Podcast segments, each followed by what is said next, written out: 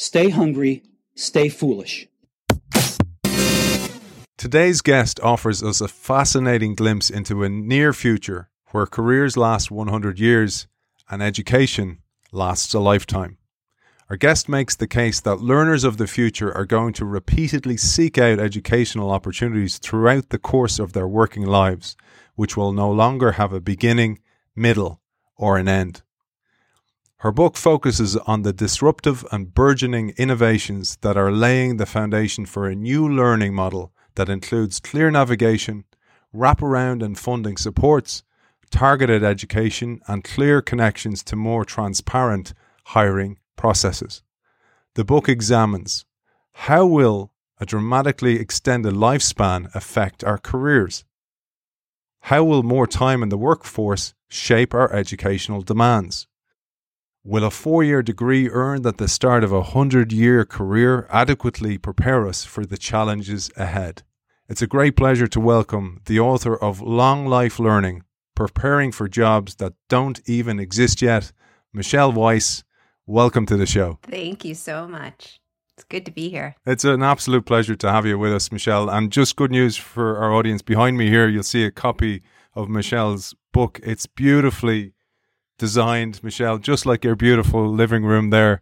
It's lovely design. You you brought flowers into it and nature and everything, just like those beautiful Mother's Day flowers behind you. So it's a it's a great book. I highly recommend it. Just sign up to the Innovation Show.io newsletter and you will be in with a chance of winning that book. So Michelle, we got talking beforehand. You've worked with some of the best minds in innovation, and I was telling you that your previous book, which you wrote with the great Clayton Christensen, may rest in peace, you've incorporated elements of that into this because that was the lens through which you see the world change and the ecosystem change. And you had the great privilege of working with Clayton Christensen, as some of our other guests on the show have had Scott D. Anthony, Mark Johnson, and indeed Whitney Johnson, who you know. And his passing gave you a chance to reflect on his theories and how they are playing out in the educational field. And I loved how you put this, and I want to set you up here to please bring it home. His theories provide a constructive lens through which to analyze the unknown and the nascent. Beautifully said, Michelle. Thank you.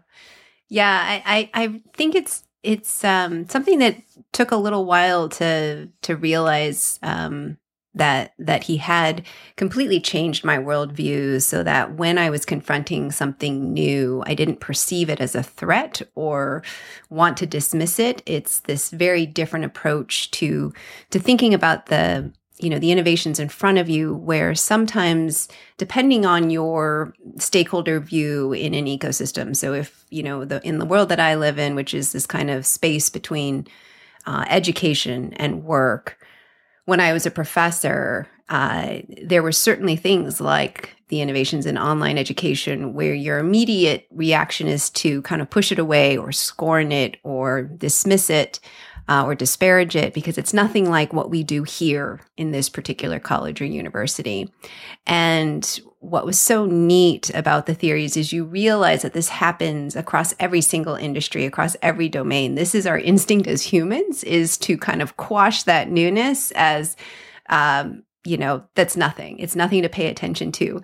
Meanwhile, there are all these mechanics at play that make it possible for these different kinds of solutions to ultimately take up, um, you know, space in the market. And so uh, you know, a lot of people say this, and it was it was fascinating. You know, around the the memorial and funeral of Clay, everyone was talking. It was almost becoming a little bit trite sounding that he changed our worldview. But as I reflected, uh, right, you know, when when all of this kind of happened, it's it's hard to deny. It it just it's just a truth. It this these these theories help you kind of have a more positive orientation toward the future.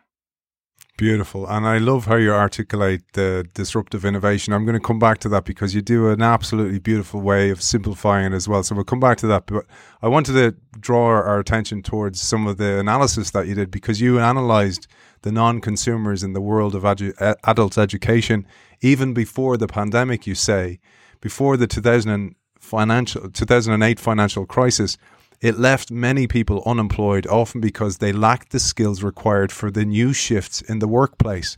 You say our systems are brittle and do not fit everyone. Learners are forced to fit nonlinear realities into a rigidly linear system, and therein lies a massive problem when I was reading through a lot of the research on the future of work, I was just starting to realize that so many of the different analyses and um, thinking about about how we prepare for the future was so oriented oriented around the things or the it or the jobs or the number of people who would be who would lose their jobs to automation and computerization. And i just realized that at a certain point um, all of those numbers and statistics just kind of uh, made us feel stuck and paralyzed because it's just overwhelming to think about millions upon millions of unemployment claims you know in the case of of the pandemic. But when we actually shift our thinking from the future of work to the future of workers, it becomes a whole lot more um, manageable to think about the kinds of barriers we need to solve for in order to move forward. And so the way that I leverage this concept of the non consumers or the people for whom the alternative is really nothing at all was to think about all of these displaced workers from the 2008 recession and through this uh, pandemic to realize what were all the different kinds of obstacles and barriers that learners and workers who were not thriving in the labor market were were signaling and, and, and discussing? And so we did a lot of deep dive kind of qualitative interviews with folks in this kind of bottom quartile of our of our of our population to really understand what what was kind of getting in the way of their pursuit of advancement. And in those one hour interviews with uh, a little over a hundred different interviewees, we realized that there was just this coalescing around these five different areas, and it's it's really what are the building blocks of these five principles of what I call a long life learning ecosystem. If we actually want to build toward the future and build a better functioning ecosystem so that we can all navigate job changes more seamlessly, we need to solve for these kind of five barriers and happy to go into them but that was sort of the the way that we entered into the research and I'll come back to those five so I wanted to though first recognize something that is in the title. So for a long time, by the way, when I had the book, I, I kept saying lifelong learning, and then I realized one day I picked it up. I was like, oh, it's long life learning. so we need to address that, and we've had Aubrey de Grey on the show before talking about ending aging, and his work with SENS and this whole idea of removing the fact that we will die and making those final years, those final decades more pleasurable than they are, where we're not these broken bodies.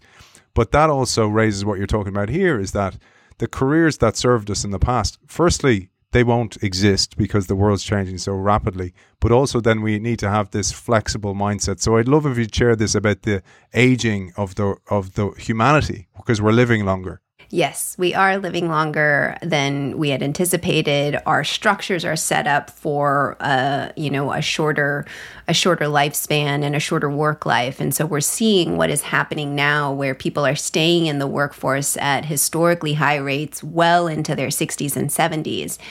And and there are these different kinds of theorists and futurists and experts on aging and longevity who are predicting different forms of delaying death right? Uh, some in the form of immortality, some saying, you know, we could expect to, you know, there are people who are being born today who will probably live to be 150 years old.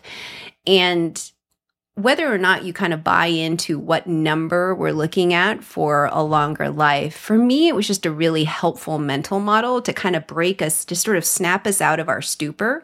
Because I feel like this concept of lifelong learning has been in the ether for decades. And we all agree, yes, we should be lifelong learners. You know, we should be constantly kind of retooling ourselves to remain relevant. But when you actually look at the different kinds of investment in our infrastructure and the different kinds of systems that exist, you realize we're not doing anything to actually make more on and off ramps in and out of learning and work.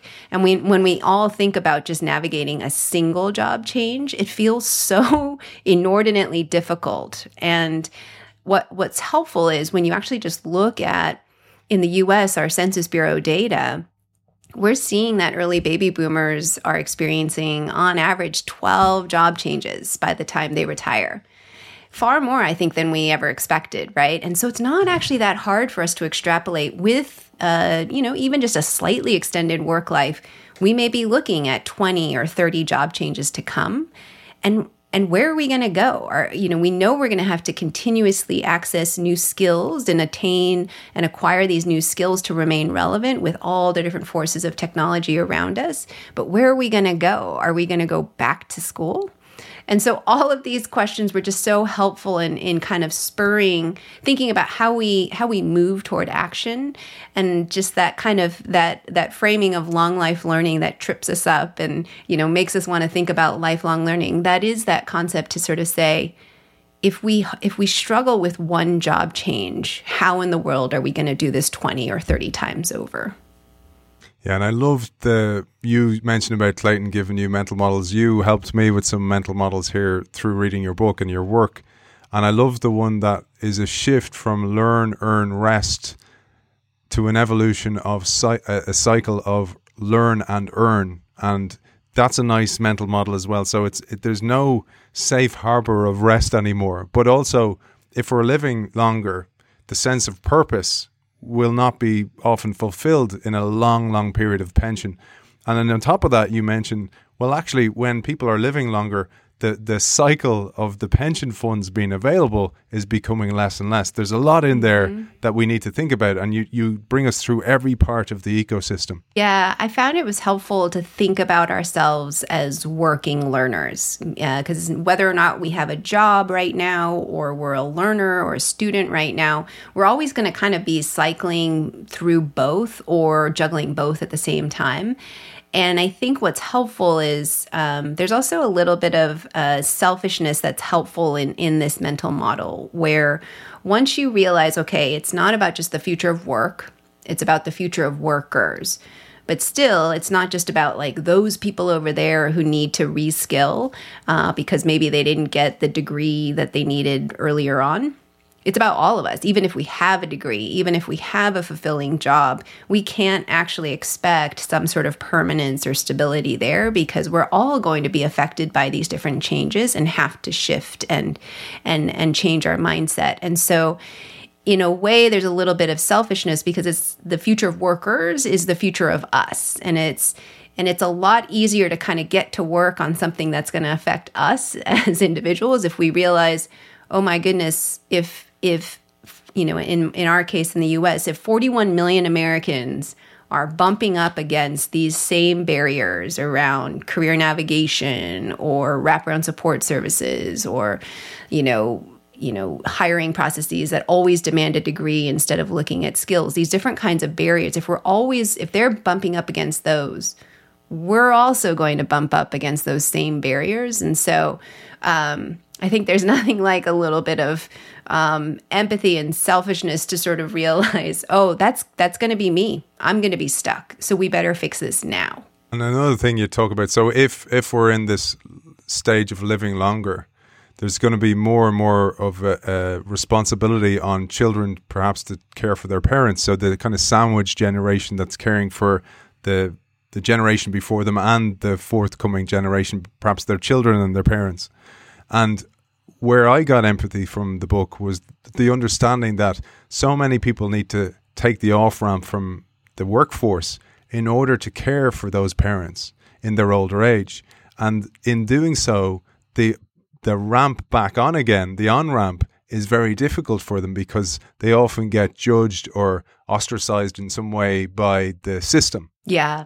I mean, I think what was so illuminating about the pandemic was all of a sudden front and center were all of our caregiving activities and responsibilities, right? And in the book I talk about some research that was led by the Harvard Business School where they they were able to, you know, survey a good amount of folks to realize, oh, 73% of folks actually all have a pretty substantial caregiving activity that maybe makes them a little less productive at work, but we hide it.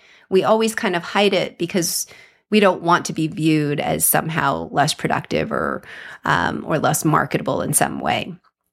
But of course, the pandemic just like brought it all forward for all of us. An accelerant, and, and I I think that the the thing I'm very interested in is about how when you know Warren Buffett said when we when the tide goes out, we'll see who's swimming naked.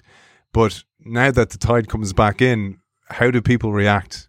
Like so, there's a huge shift needed there. They've had a glimpse of the future, but I wanted to emphasize one of these great initiatives you talked about because you emphasize the need not just for human skills that many people are talking about, but for hybrid skills. The genius of and you called it, which I loved. And you mentioned a great initiative in Finland with AI, with artificial intelligence. Yeah, I should say those are Jim Collins's uh, fantastic words of sort of not uh, the tyranny of the or, but the genius of and. And I think in the um, higher ed, you know, workforce, this this intersection, there's often been this kind of war between employers and institutions and faculty saying, you know, the training is is your responsibility. Both sides are kind of you know trying to uh, you know shove the responsibility on the other on the other stakeholder. Um, and in this case, you know, there's always been this kind of um, vigorous debate about what the purpose of college and post secondary education is. Is it for that kind of well rounded, you know, these liberal arts competencies, or is it about training for skills that are in demand in the labor market? And it's really that kind of false choice that really that you know we just re- really need to stop having this argument. It's this never ending kind of circle but indeed like employers are asking for both. It's not enough for us to just be generalists or humanists. We need to also have enough technological or technical skills to be dangerous. And it's this really important both and uh, where we need to not only kind of really hone our skills as humans in ways where we can outcompete or coordinate better with robots and machines. But we also have to have a really good grasp of the challenges of AI and when to intervene and how to think about um, these challenges. So we need to, we need also some of that technical vertical expertise. I wanted to come back to something you talked about because you do this so eloquently in the book, which is the idea of non-consumers, but also that damn innovator's dilemma. And because you worked with Clayton so closely, you have a very deep understanding of both sustaining and disruptive innovation and indeed non consumers. I'd love you to take our audience through this because it builds the very foundation about the disruption of innova- of education itself. Yeah, it's it's always been fascinating because when we talk about disruption in education, I think people tend to think of disruption as happening in a single moment. Um, but really, when you actually analyze different industries, you realize that in the automotive industry or the in the steel uh, mills, uh, some of these changes and upending of these industries took multiple decades. It's not an instantaneous kind of now you're disrupted. And so when I uh, when Clay and I uh, and the institute would point to disruption in higher ed, we would actually start off as early as the early 1990s, looking at these different kinds of for-profit institutions like the University of Phoenix and DeVry. And it's so interesting when I mention these these universities, people have a real visceral reaction because they either think that is a low quality experience and that has nothing to do with, you know, real post secondary education.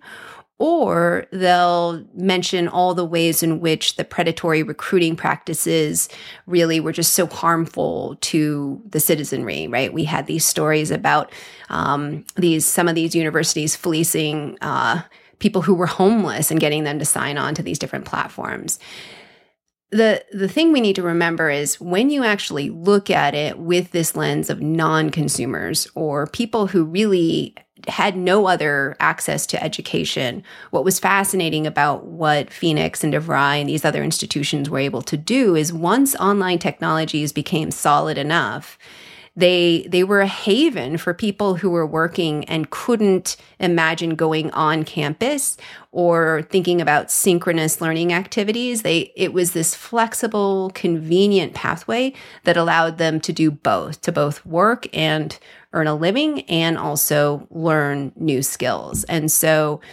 even it's it's fascinating even when um, these predatory practices were revealed our government in terms of our senators even illuminated how this was poised to be a real solution for workers and learners um, but they got kind of misled, sort of gaming the the federal financial aid system.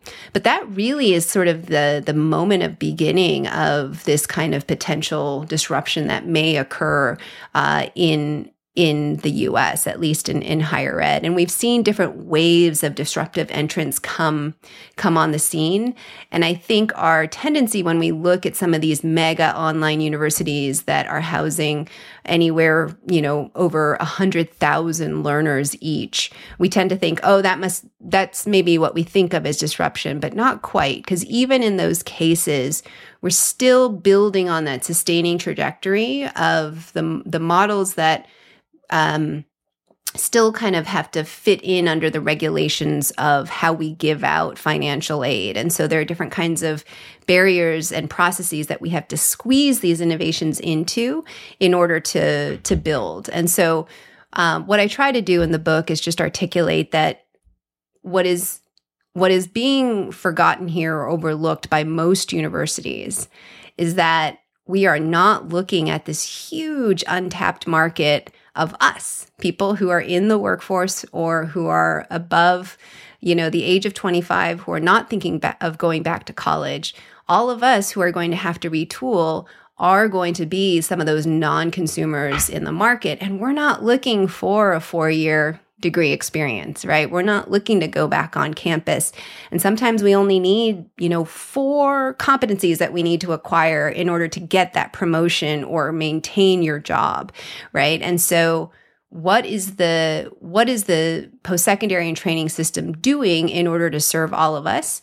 The the theories of disruption are really helpful in kind of illuminating why there is such kind of stagnation and why there seems to be little reaction to all these changes in the current labor market. I'd love if you'd share it in the context of the motor industry, like you do in the car. You tell a great story about Toyota, for example, being a disruptor. And this is unbeknownst to so many people because the main car manufacturers were tending towards the needs of their best customers and they ignore the non-consumers. And there's a quote I love that I talk about in my own book, Michelle, the Buckminster Fuller quote, that there's nothing in a caterpillar that tells you it's going to be a butterfly.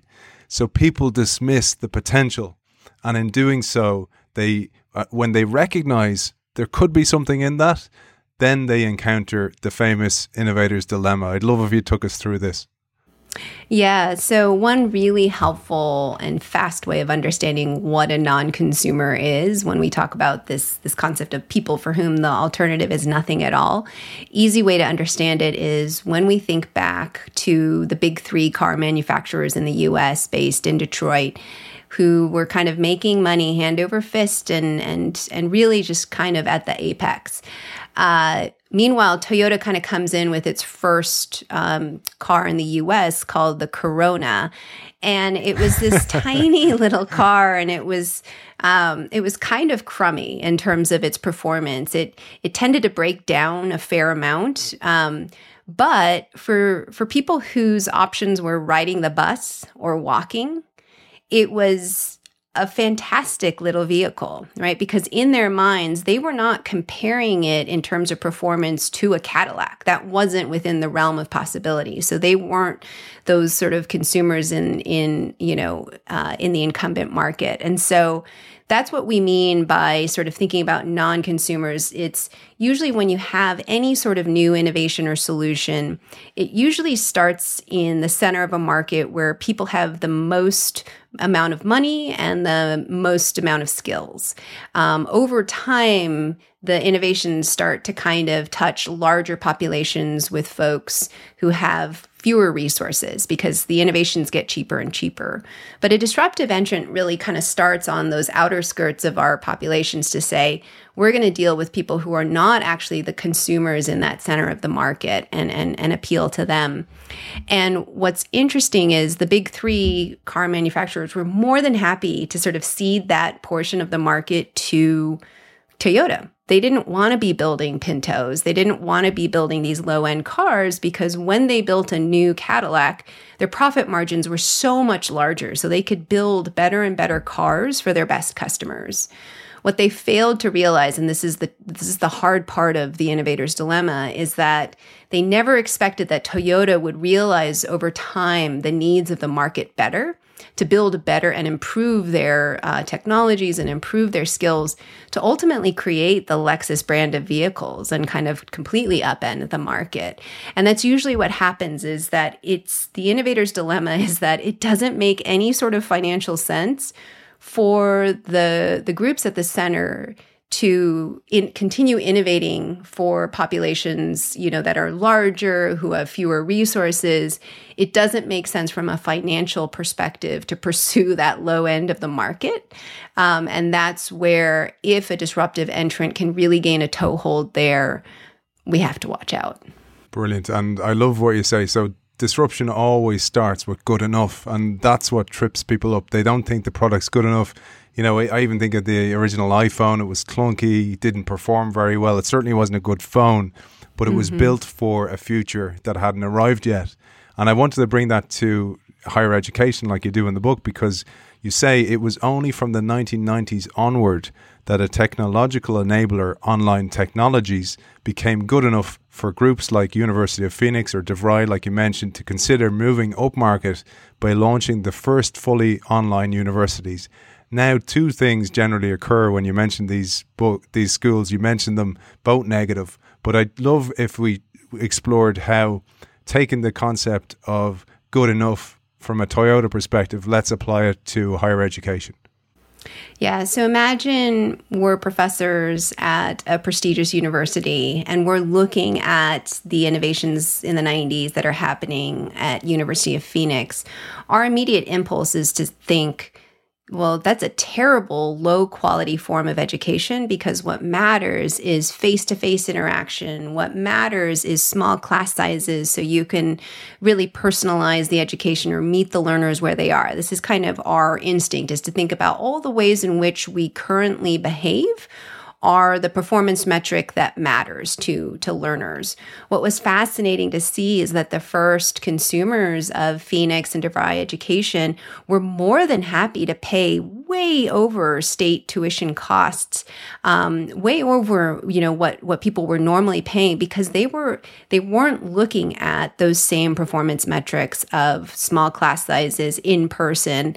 They were more than happy to kind of pursue something that gave them that flexibility and convenience, and they were m- willing to actually pay a premium. So that's that's kind of an um, it's kind of an easy way of thinking about that challenge. You talk about even the higher end universities, for example? They do what always established brands do they start to compete on marketing or, or product uh, lines. So you say, in an effort to outpace fellow institutions in the game of college rankings, Schools have improved classrooms, built more buildings, updated technology, sponsored faculty research, increased administrative overhead, and decked out residence halls and dining facilities.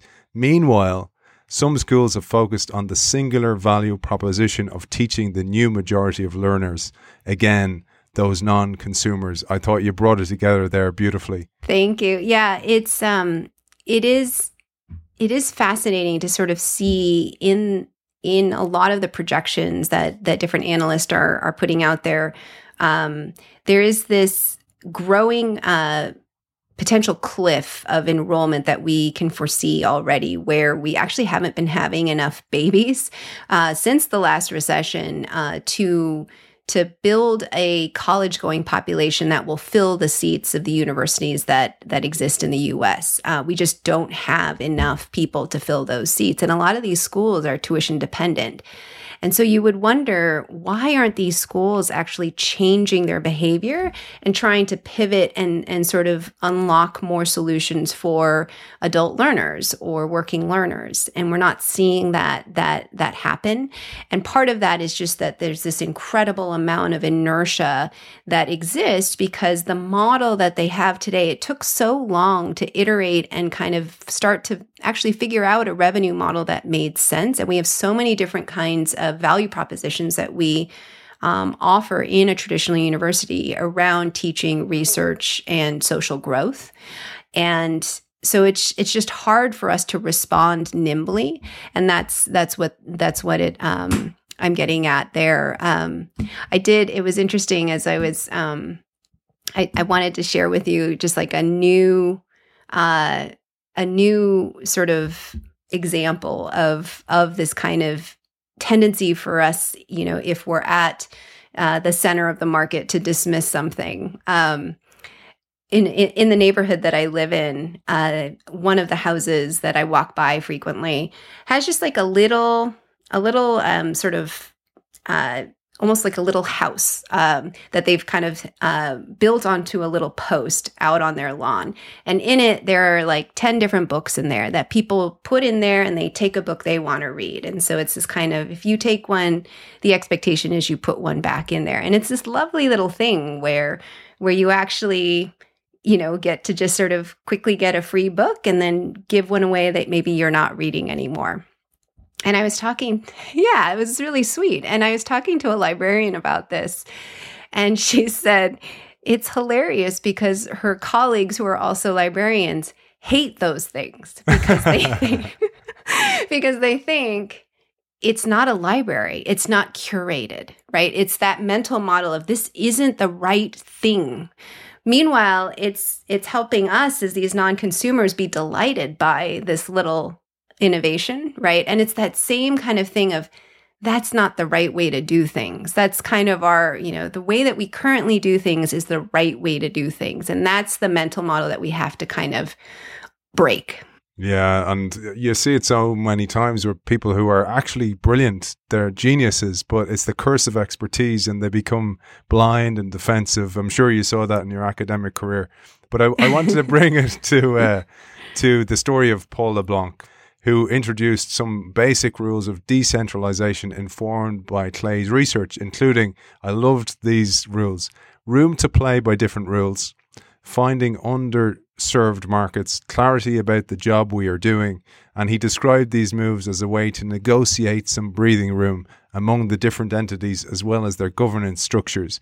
And that separation is critical in allowing the new thing to prove itself and to figure out the new business model. Again, giving it the time to get to a point of either proving or not that there's a market for it. And so many times it's quashed in its infancy, in its embryonic stages. Or the the the sort of newer solution wants to co-opt it and says, "No, I can take care of that. I can do it. I can do that new model that you want to that you want to test out, and I can pilot it." Um, and and it's fascinating with um, so I, I, used to work uh, with paul at southern new hampshire university and it was so amazing to see what they were able to build out of their you know 2000 person campus based experience to build this kind of online machine.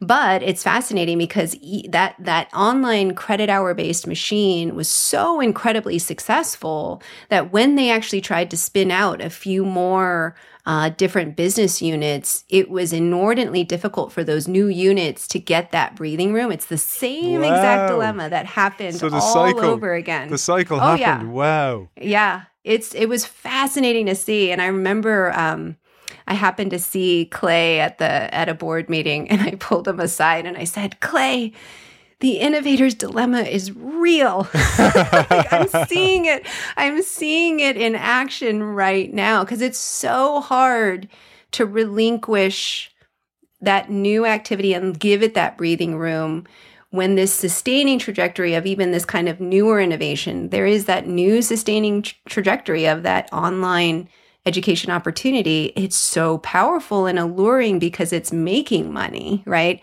How how do we then start losing money on this other thing? And even though we're experimenting with something new how do we give it the space to build out its own business model? So hard to do. Wow. And so so many of our listeners are those people who work in the space that's supposed to have breathing room but there's nowhere to breathe. Yep. they're gasping for air what have you seen then? So let's make it a more generic, uh, maybe an example or, or even a thought process of what mm-hmm. works. So I, I, what you said there about the the cycle keeps continue. I thought about the the idea of the hydra that you chop off its head and two more appear. So the the mm-hmm. cycle of getting to the top of your S curve continues to happen, and that decline and that defensiveness. But what have you seen that actually works? Maybe in education, maybe elsewhere. Yeah, I mean, part of it is time. Uh, we need to give these new innovations time to burgeon and bloom. It's not going to happen instantaneously, and sometimes they're going to look like a failure initially. Um, and so, even three years is maybe not enough. I think we want to think of these sort of disruptive innovations or these new solutions as instantaneous things that are immediately going to help us. But sometimes these things are going to need close to seven years to sort of figure themselves out, and we have to be patient. And that is really, you know, you hear a lot of people talk about patient capital. It's still, you know, there's not a lot of kind of heft to that word sometimes because people will use it, but then they are asking for why are we why are we not figuring out this challenge or why are we not figuring out the volume play here? Um, so I think one important piece is just in it's not even the physical space it is time and it is really that ability to have freedom in creating a wholly new business model that looks nothing like what the existing b- business is doing. Um, so i think that is that is key and having separate team structures to to kind of innovate. It's interesting because i'm um, in the end of June, I'm going to be joining a, a, a, university system that is mostly online, and I'm going to be Thank you. I'm going to be building out new programs for this national university system. And that same question is coming up. We know we need to kind of augment our existing programs, but we also know we need to build new programs that are truly aligned to workforce needs.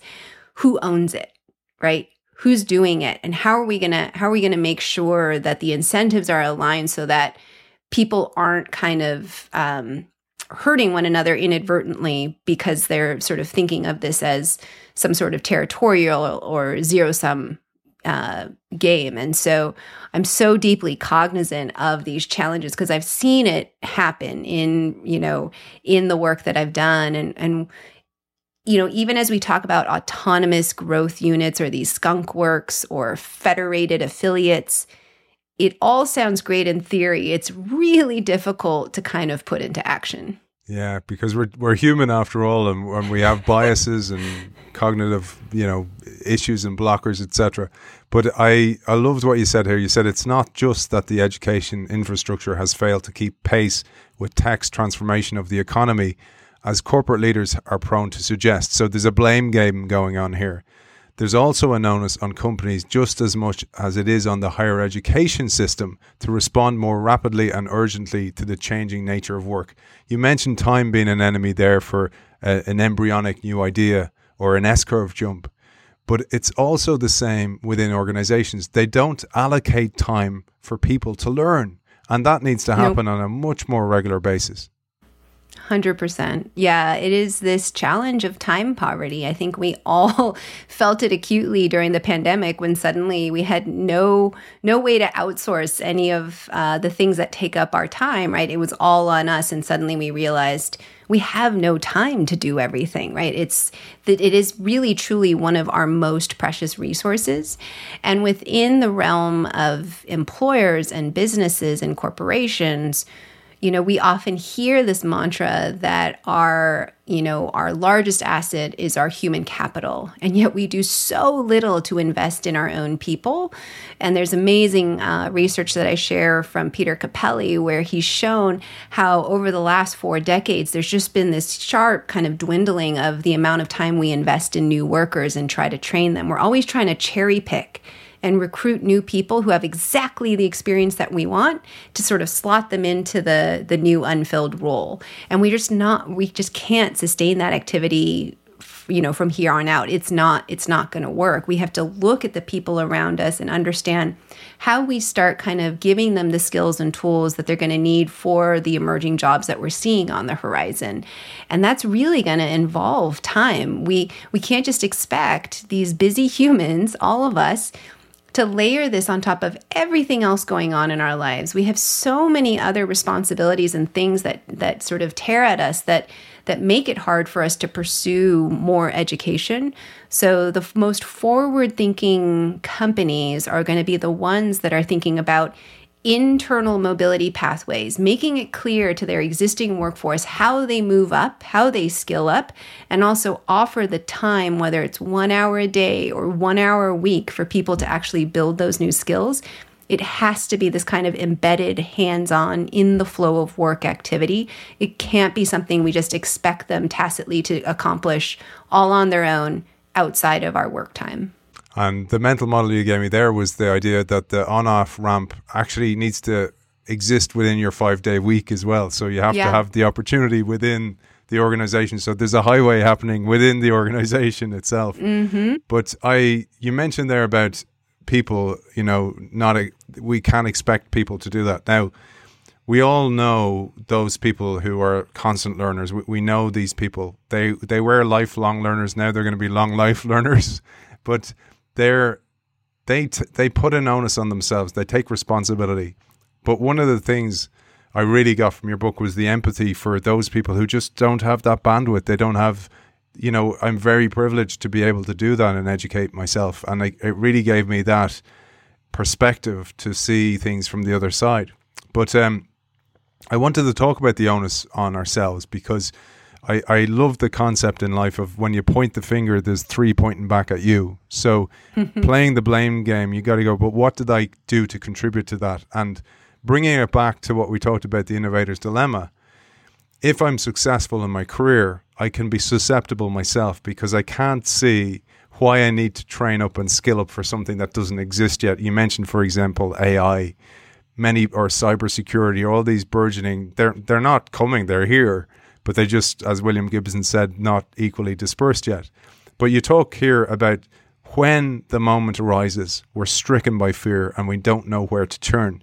And you give an example of Steve and you say he must find the right learning experience that aligns with his chosen career path, but also determine how his transferable skills can be redeployed in novel ways, and then he needs a way to package his past experience and skills into a format and language that prospective employers can trust and understand. Because that is very difficult for somebody. They're not storytellers. They can't frame their story well because they need to have a sight of what are employers asking for or looking for? You talked about the transparent hiring processes.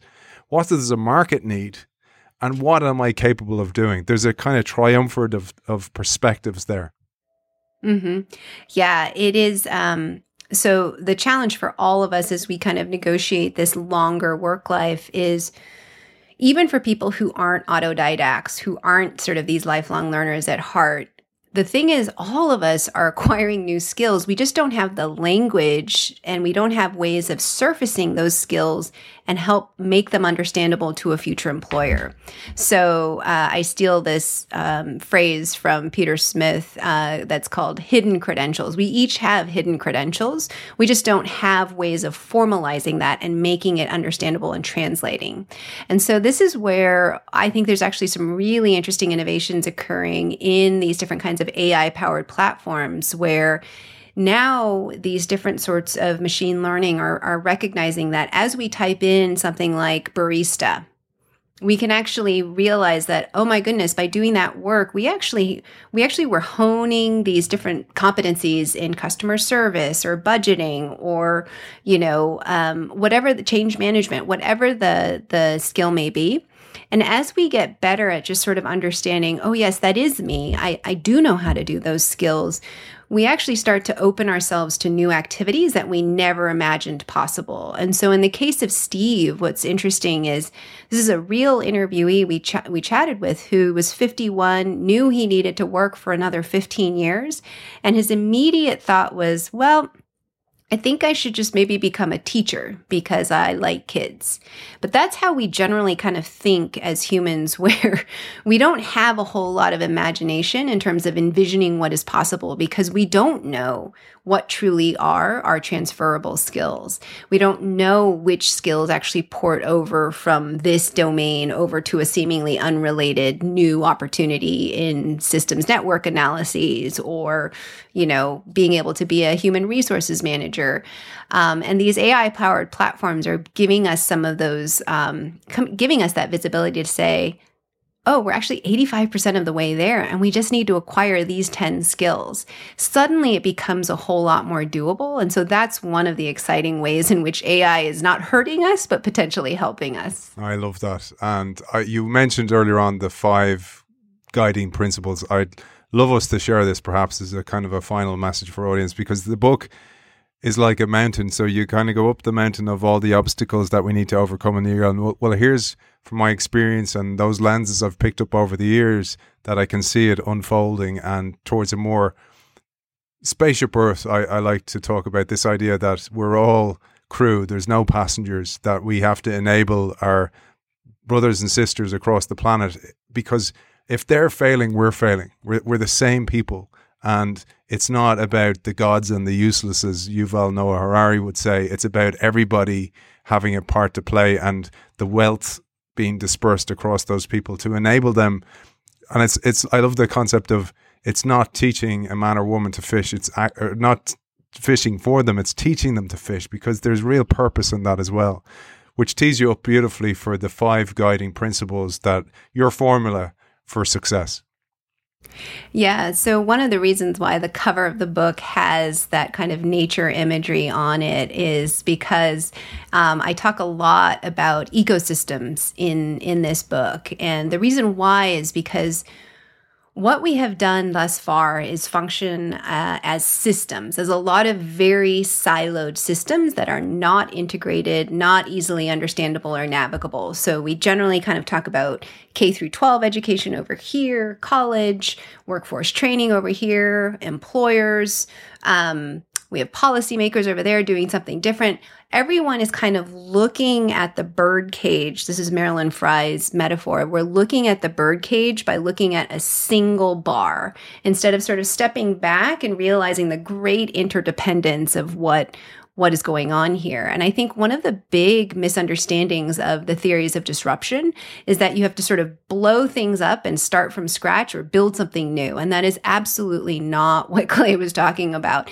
And one of the ways in which we can kind of approach this differently is think about these, these different kinds of interdependencies as an ecosystem. And how how we actually have to knit together a lot of these different solutions that already exist along with new solutions that are in service of the job seeker or the non-consumers. So the idea is that from all of that research that we did, the qualitative interviews with folks, we realized that people are seeking better career navigation, or guidance. They are looking for human touch points through wraparound support services.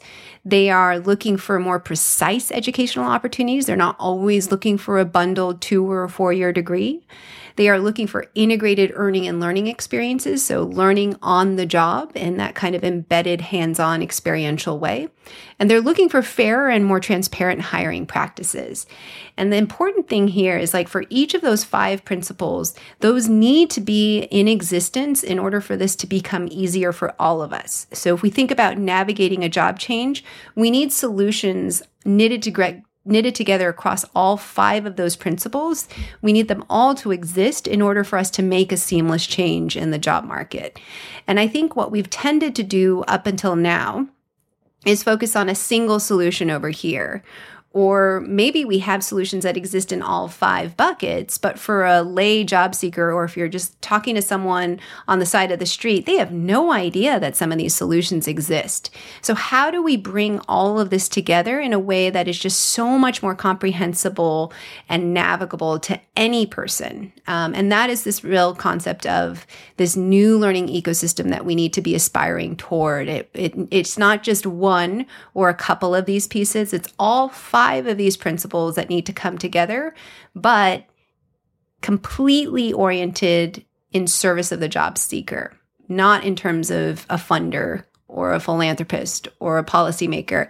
It has to be so that anytime we talk to someone and say, how are you going to navigate your next job change? They know who to turn to, where to call, which learning providers are really providing those legitimate experiences that employers will validate and hire me based on. So those are those are what we mean by the the five guiding principles of a better learning ecosystem for the future. One last question for you, which is if you think about higher education needs to be reformulated, recalibrated, what about getting in at an earlier level? So the primary school, the primary education of the future. Do you have some thoughts on that one? I do. So I had the privilege of working for Imaginable Futures, which is um, uh, Pierre Omidyar, who's the founder of eBay. It's his venture philanthropy group in education, and they very much have a two pronged approach to um, intergenerational mobility. It's not just about the working learner or the adult, it's about early childhood interventions because we know that some of the most critical interventions that can possibly occur are even before the age of three right? And so a lot of these things that we're, remediating for now as adults are things that really we need to sort of solve for much, much earlier on, even in the first 20 days of life, right? There's more data coming out how important it is to sort of build that stability and reduce trauma in in our children's lives so it is absolutely critical that that those early interventions are happening um, and it's I've, I've found myself often in this kind of existential crisis where I focus so much on more mature learners. Meanwhile, I know that some of the primary interventions that are occurring are so much earlier on that we need to solve for, and that's why we need so many more solutions and organizations and innovators working in this space to make sure we're we're solving for all the different levers when it comes to intergenerational mobility and it makes it more there's more spokes on the birdcage then when you start yes. talking about that don't you? Yeah one of the things i found fascinating and this is from a personal perspective as well i work as an executive coach for several executives. And firstly i had empathy. I do some pro bono work for those people who can't afford it but i felt the the sherpa responsibility to guide somebody was very strong from what your findings were with the interviewees. So yes there's lots of stuff out there. You can even watch YouTube videos. You can learn from so many wide variety of technologies and platforms. But some people really struggle with that because it's almost like the paradox of choice. They need somebody to speak to, they need somebody to bounce ideas off with. I found that really fascinating. Yeah. I think, especially as adult learners and workers, we've been burned in the past by pursuing something that didn't actually yield the result we were hoping for. And so, as a result, we do we do need those Sherpas, those guides on the side, those trusted advisors, those coaches. Um, we need someone to turn to. It's not always going to be a tech-enabled chatbot, although some folks really sometimes prefer in certain venues and cases not to talk to someone yet. Other times they want hands on, help me. I am in a crisis. What do I do? Where do I turn? Um, those human touch points are real and critical in terms of our gaining confidence as learners again. I thought that was fascinating, Michelle, from even say, take a middle schooler that when they're going through career choice, they're totally lost. And maybe the career, you know, talk about the, the, the time is the enemy again. The career teacher or the career coach or the the counselor, it, it doesn't have time to put much time. It's like almost like going to the doctor and you're rushed out the door, and you don't have that kind of Sherpa. And then I, I thought that's interesting from a school perspective to have that type of person who has sight of you every maybe month or something like that to to guide you and you know again bounce those ideas off. Mm-hmm. Yeah, and part of it is we don't have a lot of opportunities for our young learners to try out some of the, these different kinds of work, right? And we're asking them to aspire towards something they have no experience in, right? And so, how do we make sure we're building in different kinds of apprenticeships or internships or work based learning opportunities so that they realize, oh, I love solving problems, you know, for these kinds of companies or people who are working in this field we we can't just sort of aspire towards something in the abstract or have passion for something in the abstract. We really need ways to kind of have little gigs here and there where we can try out and build those skills and realize ooh that's not a fit for me or i really need to start you know learning some skills so i can kind of move in this particular direction. Michelle before we finish i'd love your final thoughts on for our audience, what what would you say to a general audience now? But before you do that, where can people find out more about you? You do a lot of keynote speaking, for example. Where can they find you? If people want more information, I have a website. It's very easy. It's called riseanddesign.io. Uh, and I'm also on LinkedIn and Twitter if, if uh, with the handle at RW Michelle with two L's. Beautiful, Michelle. And how would you like to close today's show? What I hope folks take away here is that yes, the future seems deeply uncertain and volatile. But at the same time, there are so many reasons for hope. And in the book, the reason why I mentioned so many of these different kinds of seeds of innovation is to show that there are so many incredible innovators and entrepreneurs and organizations working to try to help all of us and try to create more sort of engines of mobility for all of us. And it's just that the future is going to require a different way of behaving where we orchestrate differently and integrate our efforts instead of sort of plowing ahead in parallel or in silos. And so while it's going to be challenging, uh, I just think that there is real hope in uh, like i just i feel an abiding hope for this future. Um, and what it requires though is that we just begin to build. And you certainly do that in the book and you do it magnificently. Author of long life learning, preparing for jobs that don't even exist yet. Michelle Weise, thank you for joining us. Thank you so much.